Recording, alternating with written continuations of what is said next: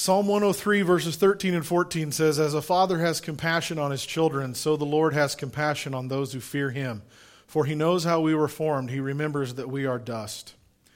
I put that particular picture there in Scripture up on the church Facebook page this week because I knew that several folks were going through some pretty rough times and, and needed to be reminded that the Lord remembers that we are only dust.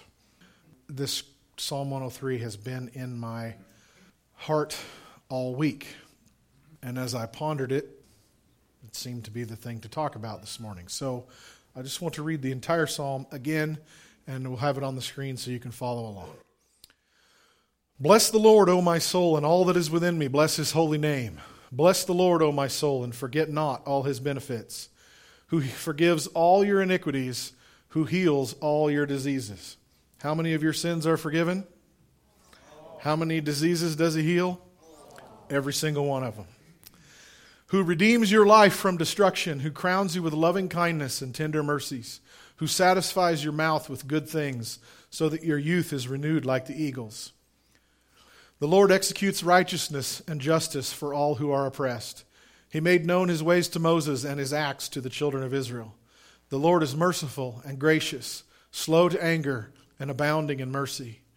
He will not always strive with us, nor will he keep his anger forever. He has not dealt with us according to our sins, nor punished us according to our iniquities. For as the heavens are high above the earth, so great is his mercy toward those who fear him.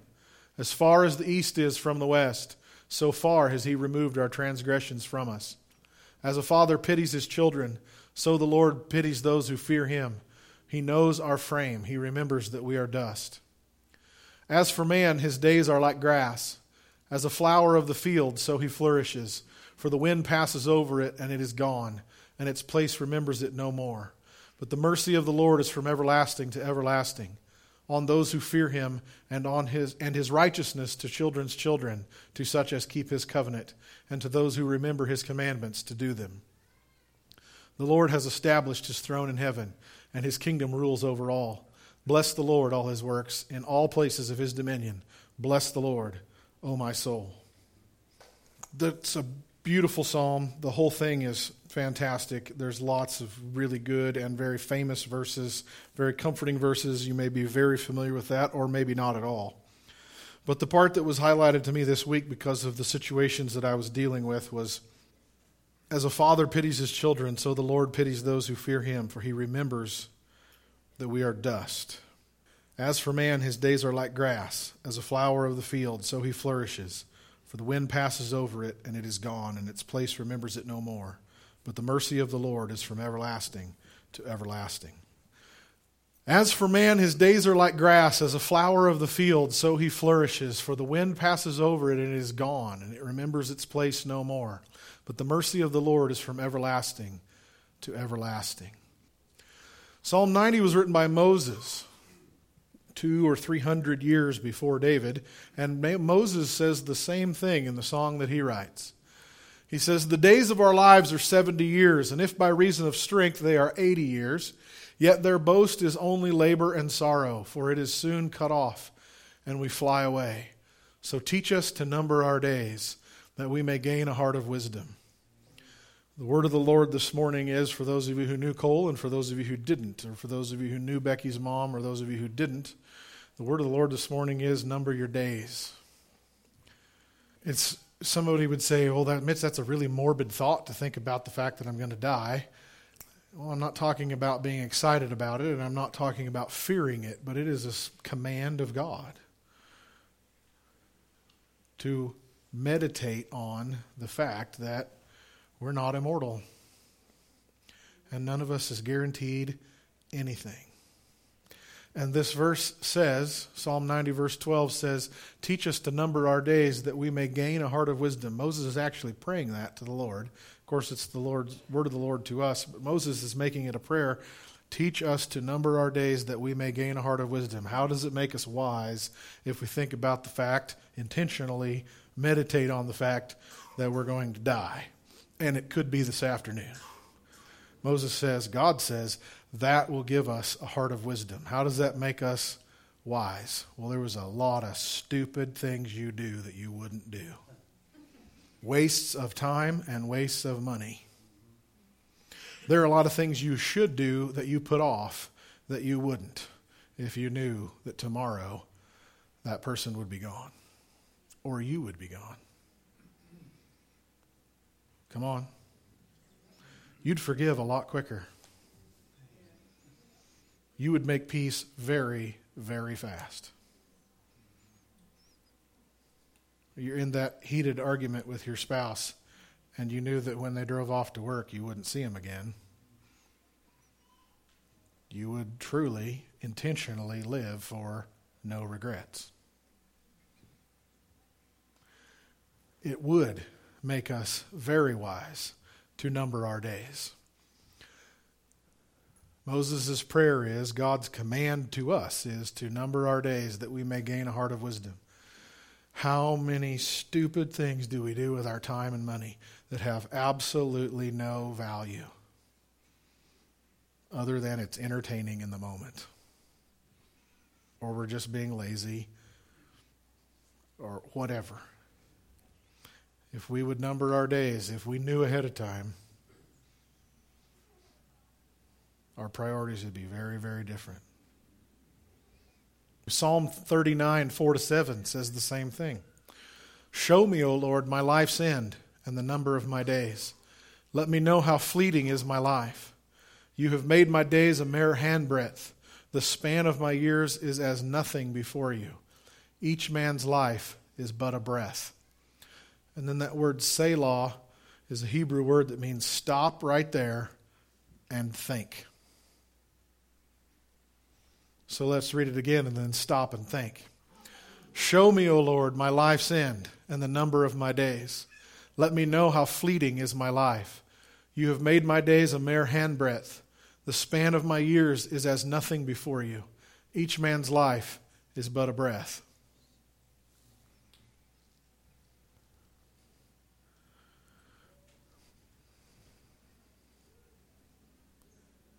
Everybody just close your eyes and breathe in real deep and let it out nice and slow. That right there is your life. Compared to the eternity of God, our life is a breath. Man is a mere phantom as he goes to and fro. He bustles about, but only in vain. He heaps up wealth, not knowing who will get it. But now, Lord, what do I look for? My hope is in you. Show me, O Lord, my life's end and the number of my days. David is not praying that God will show him how and when he's going to die, because that's impossible. I don't think God will ever tell anybody that. Prayer of David is, Lord, remind me. I am not immortal. And no matter the financial, career, health, family plans I make, I am not guaranteed anything. And what is my hope? My hope is only in you. Teach us to number our days, Lord, that we would gain a heart of wisdom. I honestly cannot tell you how many funerals I've done since I've been pastor here. I do funerals for people in this church, and I get asked by the funeral homes to come and do funerals for total strangers. The Lord has made this wildest connections with families and people. I've done services all over. And some of them, if you'll forgive my word, some of them are fun. Virginia Riamondo's was a fun funeral because she's a ripe old age. She served the Lord all her life. She was Frank Zimmerman's funeral. We laughed. It was fun. And then I've done funerals that are just absolutely tragic, heart wrenching stuff happens. But something that comes up repeatedly, not every time, but repeatedly, is amongst the people who talk at these services is why do we wait till somebody's gone to tell them how great they were? Teach us to number our days that we would gain a heart of wisdom. What conversations do you need to have today? Because you do not know. You need to get clean what needs to get clean. You need to tell people what you would regret not telling them if they're gone tomorrow or if you are gone tomorrow. What do you need to say? Say it. What do you need to ask forgiveness for? Do it. This is what David and Moses are praying to God and telling us. Let me know how fleeting is my life. Because seriously, we have all these plans and dreams and accomplishments we think we're going to do, and God willing, some of that will come to pass. Some of it. Very little of it. Some of it. And yeah, we've got to take care of our bodies, and but we're not guaranteed anything. Teach me to number my days. Show me, Lord, the number of my days. Psalm 144, 3 and 4. Lord, what is man that you take knowledge of him, or the Son of Man that you are mindful of him? Man is like a breath, and his days are like a passing shadow. You think God wanted you to understand this? I haven't picked some obscure verse in the back corner of the Bible. This is a repeated command. Think about, on purpose, think about the fact that you are going to die very soon. And I know that those of you who are 60, 70, and 80 know way more about what I'm talking about than I do. But I know more than those of you in your 30s and 20s and teens know. it goes really, really fast, even if you live to a ripe old age. We're saying all the time about our kids where did the time go? We're talking high school graduations and buying cars and colleges. And it was just three weekends ago they were in the swing. and I know that you older folks know way more than we do. Life is a fast passing shadow. It is a breath. It is your life is a flower. Scripture says that we are like grass, we are like flowers, the flower that blooms, and then the hot wind comes and it's gone. I remember Sarah's a big fan of flowers. She loves them all. I have a few that I really like. Lilacs and daffodils are are great. I was weeding in the backyard flower bed years ago, and the daffodils were drooping and turning brown. So, whenever that is, April or May, I guess, the daffodils had started to die down. In a moment, I felt sorrow and anger that these flowers had to die. It is not right. It's not fair. Because the truth is that death is the ultimate ripoff. It really is. You've heard me say this at several funerals that I've done here before. Death is a complete ripoff. Because God did not design death. In His perfect creation, we were made to live forever. And our hearts love with an eternal love. And we're not designed, we're not made for giving up the people we love. It's a real tearing, it's a real dying of ourselves when somebody that we love dies because that was never supposed to happen. But it does because of our sin. C.S. Lewis said that death is Satan's final insult, but it is also God's ultimate freedom because it's God's judgment, but it is also his mercy that he put the angel with the flaming sword between Adam and Eve and the tree of eternal life. Because if Adam and Eve had gotten to eat from the tree of the fruit of life, then we would be stuck in this horrendous existence forever with no hope of ever being born again, with no hope of freedom. So God cut us off from the tree of life. And actually, the fact that this body grows old and rots and dies, yeah, it's the greatest injustice. Losing a loved one is a complete ripoff, and it's totally wrong. It is also God's freedom because that is the very last passage out of this existence and into a clean one, a pure one, a holy one, an everlasting one. So he says, You're like a flower that blooms for a moment. Your life is beautiful it's full of color and fragrance, and then it's gone. And it's true. But the real you, for those of you in Jesus, the real you never ceases to exist. Amen.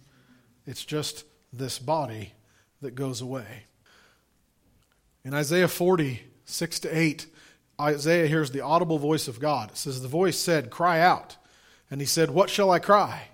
And here's what God tells him to prophesy All flesh is grass, and all its loveliness is like the flower of the field.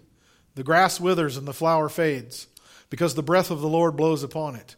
Surely the people are grass, and the grass withers and the flower fades, but the word of our God stands forever. Because death is unnatural,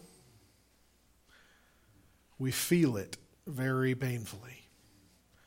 And it certainly is not wrong to cry. It's not wrong to ask questions. It's not wrong to be angry. Those are all totally understandable, justified responses to death. It is wrong that Amy lost her husband yesterday. It is wrong that Young Life and Faith Center lost a big man in their church. It's wrong that Becky lost her mom. And it's totally fine to have all of the feelings that we have when death happens. And I know that most everybody here, you've lost a friend or a family member. You know what I'm talking about. It happens so fast, time is so short. God says, it's just like a flower that blooms and then it's gone. He says it's like a shadow that passes. He says it's like a breath, like a wisp of cloud. But for those of us in Jesus, we know that Cole is not gone. He's not ceased to exist. Joyce is not gone. She is completely free from a body that hasn't worked right for a long time. She is happy and whole They've crossed that veil between us and eternity, between heaven and earth. There's a curtain, and we call it death. The good news is that Jesus has already been there, and he came back. He came back, and he said, I have the keys. There's nothing to fear. Do not be afraid. Follow me. So, yes, Death is, as C.S. Lewis says, death is Satan's final insult. It should never happen. It is a complete ripoff. It's infuriating. It's heartbreaking. There's a lot of questions we have. It's all fine. But for those of us who know that Cole knew Jesus, we can know that he's completely safe. He's totally fine. In the midst of our sorrow and our mourning, we wrestle with God. It's what the word Israel means, is the one who wrestles with God. It's fine to cry, ask questions, yell at him if you need to. He's a big God, he can take it. Wrestle with him. Just don't let go. Hello? The place where Jacob's name was changed to Israel is where he wrestled with God, but he would not let go. Teach us to number our days, Lord, that we would have a heart of wisdom. For those of you who are mourning this morning, and I know that some of you are, I know that you know that Cole was saved. I know that you know that he's with the Lord that's what our faith is is that jesus is the firstborn of the dead. He's the one who leads us into eternal life that heaven is real. It's not a fairy tale. That we are eternal beings and these bodies are not. And at some point we have to part from those. I know you know it's a medical scientific fact. I know you know all these things but it still really really hurts. I understand that. I'm, I'm here to say the lord is gracious and compassionate. He is very very tender and he remembers that we are only dust. He knows how bad it hurts. He lost his son. He's tasted that separation, that forgiveness, but he also knows it isn't permanent. And he's very, very happy that we are in Him and that true death, real death, which is eternal separation from God, won't happen to those who have faith in Christ. Check this out from Isaiah 57. Righteous men pass away, the godly often die before their time. No one seems to care or wonder why. No one seems to understand that God is protecting them from the evil to come. For those who follow godly paths will rest in peace when they die. Did you know that the words rest in peace are from the Bible? They are. Those who, who walk a godly life, those who are in Christ, those who are obedient to the Lord, will rest in peace. That actually death is God's rescue. Doesn't mean it hurts less for those of us behind, but it is God's rescue. And we will rest in peace when we die. Teach us to number our days, Lord, that we would have a heart of wisdom. I very seriously ask you this morning what do you need to take care of? You're not immortal. Those of you who are 23 probably think you are, but you're not. Time comes, bodies wear out, accidents happen, things happen that are totally explainable, and other things like this happen that are that just have no answers. You're not guaranteed anything other than that our hope is in the Lord. I, I can say this publicly because Cole's brother put it on Facebook. He was so glad that just the night before they'd had a talk, and he said, and I told him I loved him. Tell your brothers and your sisters you love them today. Go home and call grandma. Go home and call your grandkids. Don't make it a big dramatic thing. Just say what you need to say. If you need to forgive, get forgiven. If you need to be forgiven, ask for it. Humble yourself. Clean up your business right now. That's the wisdom that will come from numbering our days. Keep your heart and your relationships clean.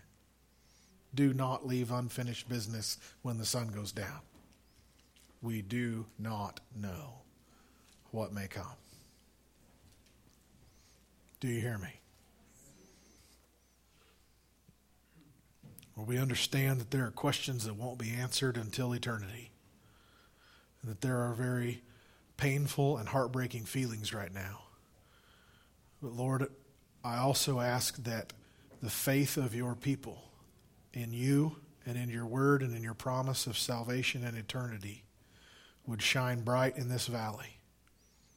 That those that don't know you, that those that are lost in darkness would see and hear the testimony of hope and of faith and of love in Cole's family and in his church family and his friends. Lord, that our faith is in you, that we are not shaken by this. That we mourn, but we mourn with those, we mourn as those who have hope. We have a peace that passes understanding. I pray, Lord, that at, at the service that's coming, whenever that is, that all those who know and hear would see great faith and stability and love and peace for you and for each other in your church. As we take care of each other, as we serve each other, as we comfort each other,